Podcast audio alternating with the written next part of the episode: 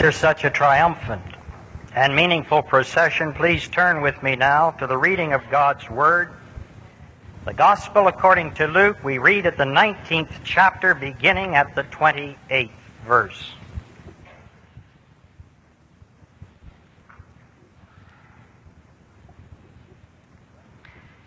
And when Jesus had said this, he went on ahead, going up to Jerusalem.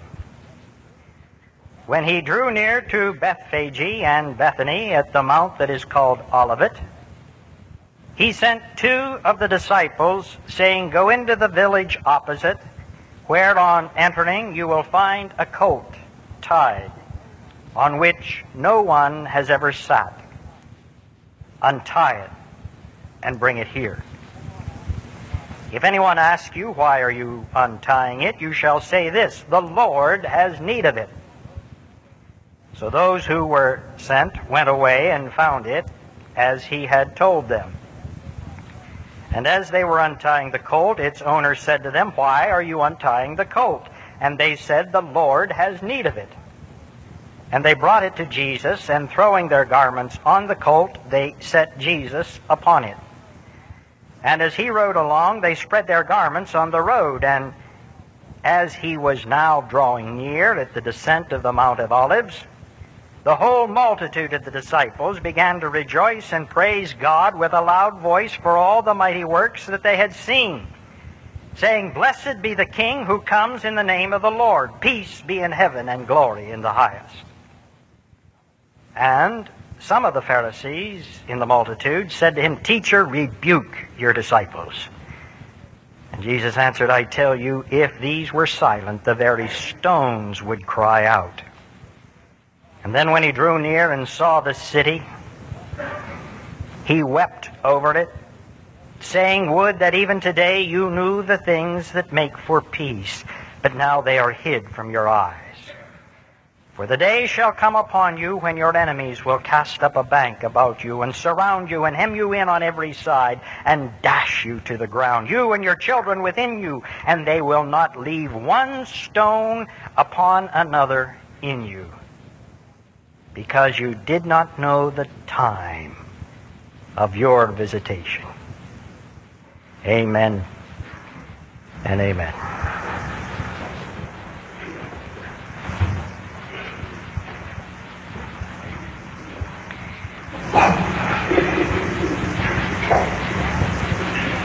God has a plan for every person's life. Every person's life.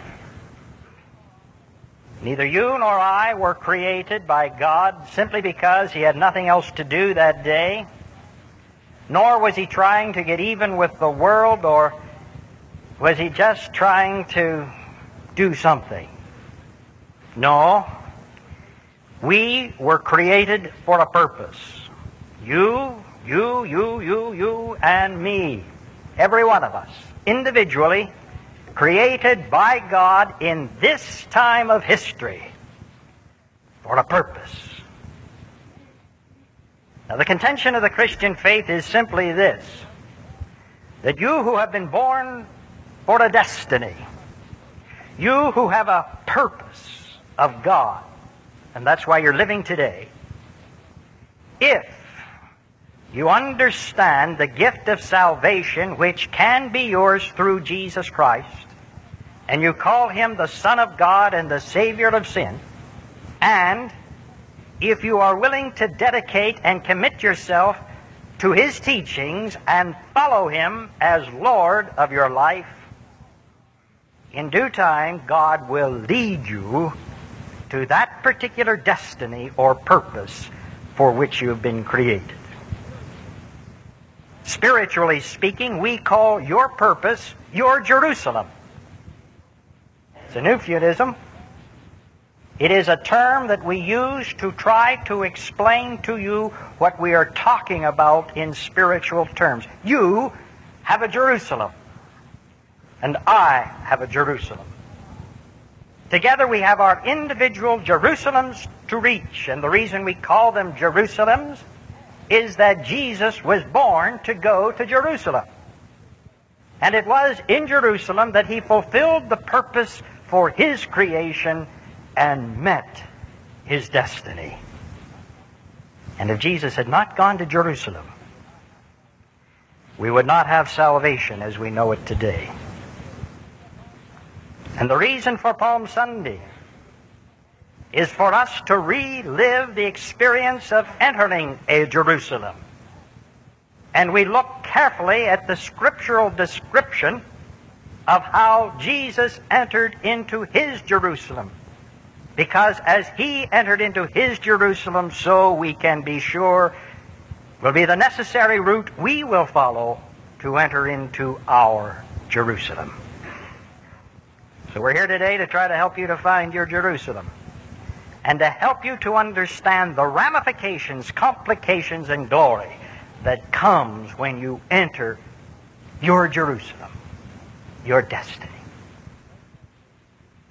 The first thing we have read in this scriptural passage, which we're going to try to use as an exposition today, is that in verses 30 to 36, you get the distinct impression that Jesus entered into his Jerusalem only after careful preparations and precise planning. You can't enter Jerusalem without some organization, without careful planning, precise preparation. We get that from the particular passage concerning Jesus sending his disciples to go, and what looks like on the first reading, telling his disciples to steal a young colt. Yes, please remember, these people were alive and real and react very much as do you and I. And if you would get the impression from the reading that Jesus was asking these disciples to steal a donkey, I think you have the wrong impression or do not fully understand. I'm sure if somebody came to your home and saw your automobile parking in the driveway and started to get into your automobile, you would say, "Hey, where are you going with that car?"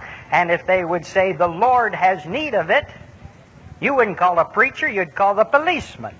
And I'm sure the same thing would have happened back in ancient Jerusalem. But you see, somehow, some way, Jesus had made contact with the man who owned the donkey. And he must have said something like this: on Sunday morning, you get that donkey upon which no one has ever sat, and you place it out on the front of your house, attach it to some post, and I will send two people to get it. Yes, but Jesus, how will I know who those two people are? If you see somebody untying the colt, you say unto them, "Hey, what are you doing?" And if they return to you this symbol, this clue, "The Lord hath need of it," you can be sure they're my people. But if somebody isn't tying it and does not say, "The Lord hath need of it," call the police. But meanwhile, those are my people. You see, when you look at this on Palm Sunday and you look at it, what happened on Maundy Thursday when Jesus had another prearranged signal of a man carrying a water pitcher on top of his head, to fully understand that, you have to understand Middle Eastern customs back 2,000 years ago. Men didn't carry water pitchers. But that was a signal, you see, of where Jesus wanted to spend the time of the Last Supper. If his disciples would follow that man, he would lead them to the upper room. Jesus, you see, somehow did not walk into Jerusalem without prior planning, without precise preparation. He did it to the utmost of detail, the most minute of detail. And that's a lesson we have to learn if we're ever going to enter our Jerusalems. I hear many people saying that, yes, they believe in destiny. They believe they've been created for a purpose, but all they really have to do is just pray. Pray that God will lead them every day, and then eventually he will do so, and they shall find the fulfillment of their purpose in living. That's too easy for me, and I personally think it's a cop-out. I think you have to pray. Oh, my, yes. We've got to ask and seek and knock. We've got to search for direction. But we have to work, too. We have to do some precise planning. We have to prepare. It's not just enough to pray that God will enable you to enter Jerusalem. You have to do something on your own part as well. I'm reminded of those two little girls who slept in on a Monday morning, and they were late getting to their bus stop. One was a very religious one. She said to her sister, let us stop here and kneel down and pray that God will prevent the bus from getting there on time, or at least giving us enough strength so that we can get there to meet the bus. And her sister says, well, that sounds like a good idea, but instead of stopping and getting down and praying, let's pray while we run. That's it. You don't enter your Jerusalem without some preparation, without prayer, and without plans.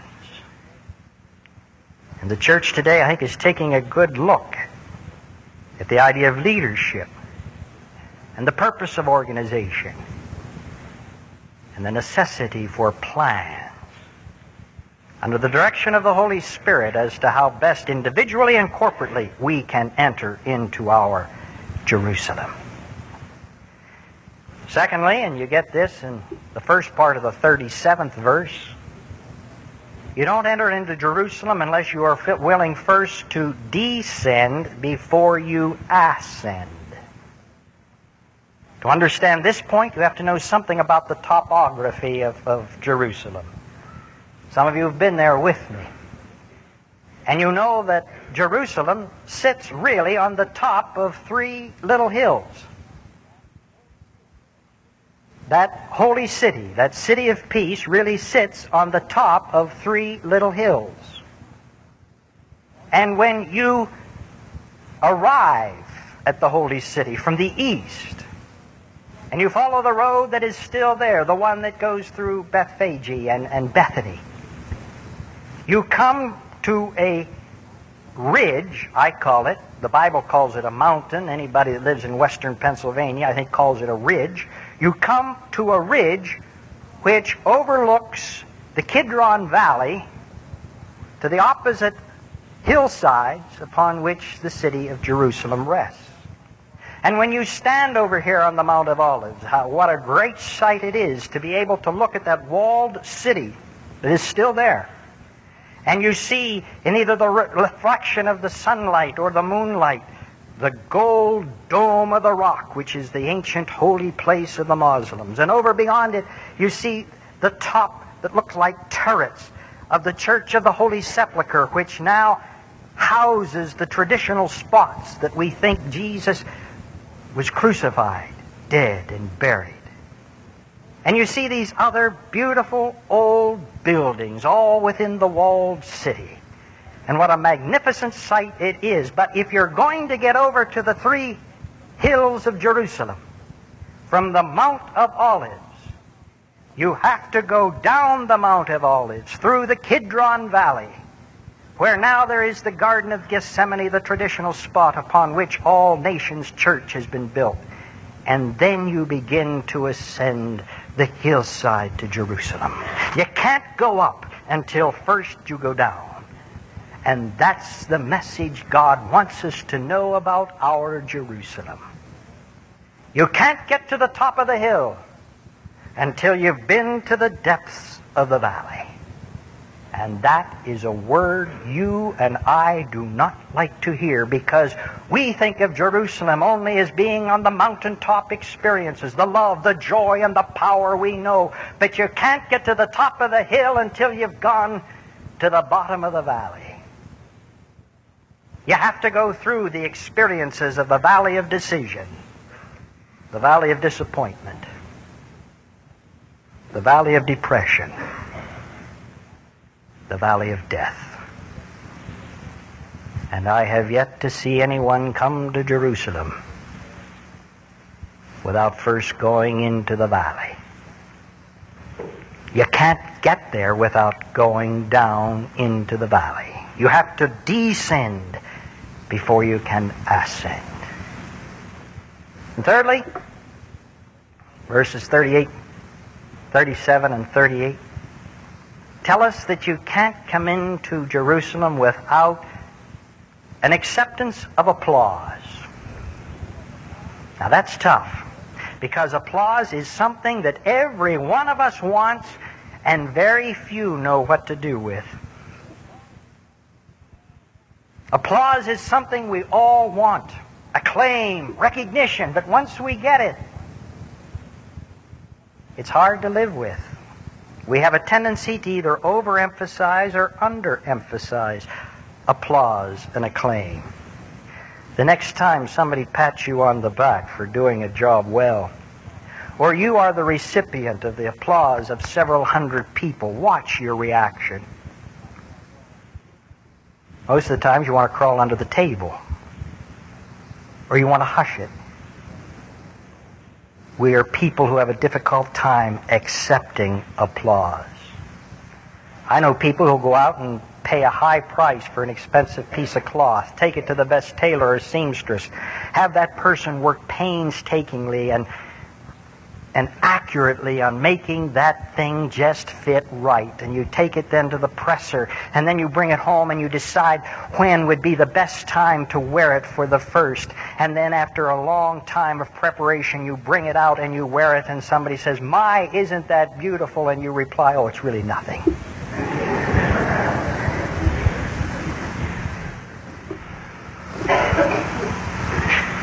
Applause. Definitely hard to accept, honestly. A Midwestern chap said once, "My, what powerful hands Jesus must have had." What do you mean, powerful hands? Well, anybody. Anybody who could have driven a donkey down a hillside where people were waving palms and shouting hosannas and keep that donkey from being spooked. He must have had great hands.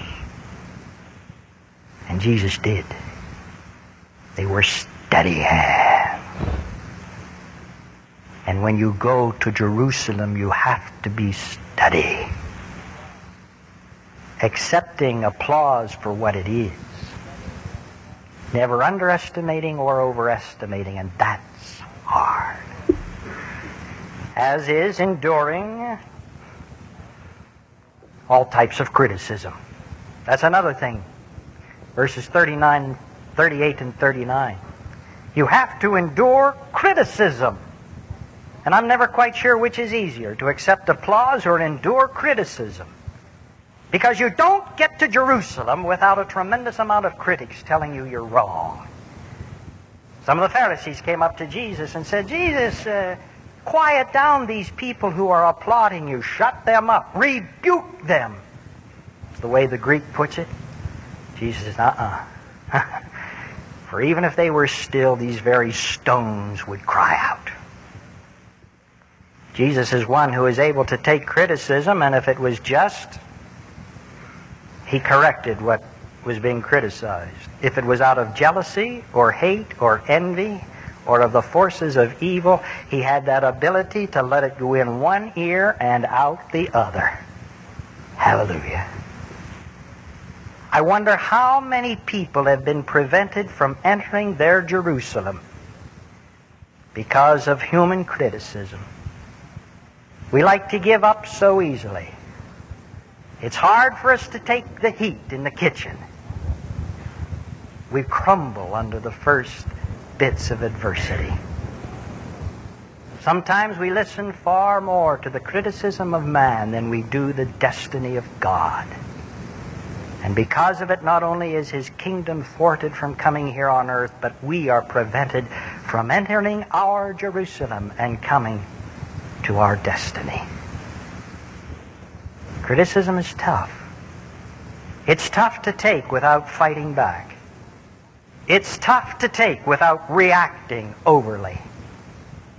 It's tough to take and still keep your eye on Jerusalem. Jesus did it. And Jesus also cried alone.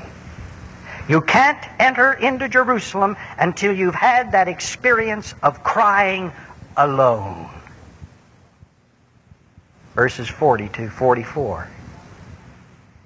Some people were shouting hallelujah. Others were waving palm branches. The Pharisees were saying, "Rebuke your disciples." And Jesus was crying.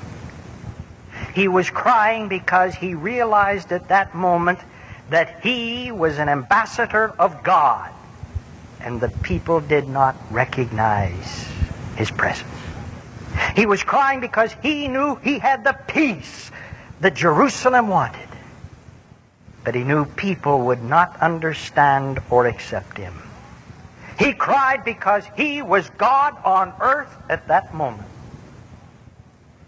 And people refused to realize the visitation of the Almighty in Jesus. And he knew that though he was in his Jerusalem, there would be many, many, many people then and now who still would never understand the purpose of his going to Jerusalem. And that's the way it is. There will be people who will never understand your pilgrimage to Jerusalem. There will be people who will not realize that God is working through you. There are individuals who will not see the presence of the Almighty in your visitation. There will be those who you will want to serve and have something of God to give unto them. And they'll never recognize it. And that'll make you cry. Every inventor, discoverer, leader, every person of Christ who's ever gone to his Jerusalem has not only heard the shouts and the criticisms, has made the descents and the preparation, but has also had to cry alone. 1 week ago today, 7 short days ago, I'm sure Don McClure cried. Don McClure, one of the missionaries of the United Presbyterian Church for over 40 years, a man many of you know and many that you have supported with your individual gifts and through your giving to this church as we have given to the general mission program of the United Presbyterian Church. 40 years ago, Don McClure got the vision that his Jerusalem was Ethiopia. And he went as a messenger of God. And for over 40 years, past his time of retirement, he preached and he led people to Jerusalem. And 1 week ago today, some terrorists came out of the bush, lined him up with members of his family. The other members escaped. Don McClure was shot to death. And I'm sure there was a tear in his eye. For he knew, as Jesus knew 2,000 years ago, that even though he brought the message of salvation, even to the people to whom he brought it, they did not understand the moment of God's visitation in their midst. It's not easy to enter Jerusalem. And on this Palm Sunday, we commemorate just not an historical day when Jesus triumphantly entered his Jerusalem, but we recall again our privilege of being called to a purpose and to examine that purpose on this Palm Sunday. You see, all of us are on our way to Jerusalem. No two of us in the same place in our progression or pilgrimage. Some are further ahead than others. Some don't even know that they have a Jerusalem to go to. I've known people who have been looking for 60 years, and because they have not looked at Christ, do not know the way to Jerusalem. But many of you do. You've got a vision that God has his hand upon you and is speaking through you. And all of us today are in some different place of that pilgrimage. Some of us are in the place of preparation. Others are in the road of descent, some in ascent. Some are receiving the criticism, others the applause. Some of us are crying because the message is not getting through. And some of us are closer to the New Jerusalem than anybody ever knows or could imagine. Father, in this Holy Week, as we walk through it with you, help us to remember your promise that where you are, there we shall be also, and because you triumphantly entered into Jerusalem, we shall triumphantly enter into our Jerusalem as well. And now may the grace, mercy, and peace of God the Father, the Son, and the Holy Spirit be with our hosannas, our alleluias, our pilgrimages, forever and ever. Amen.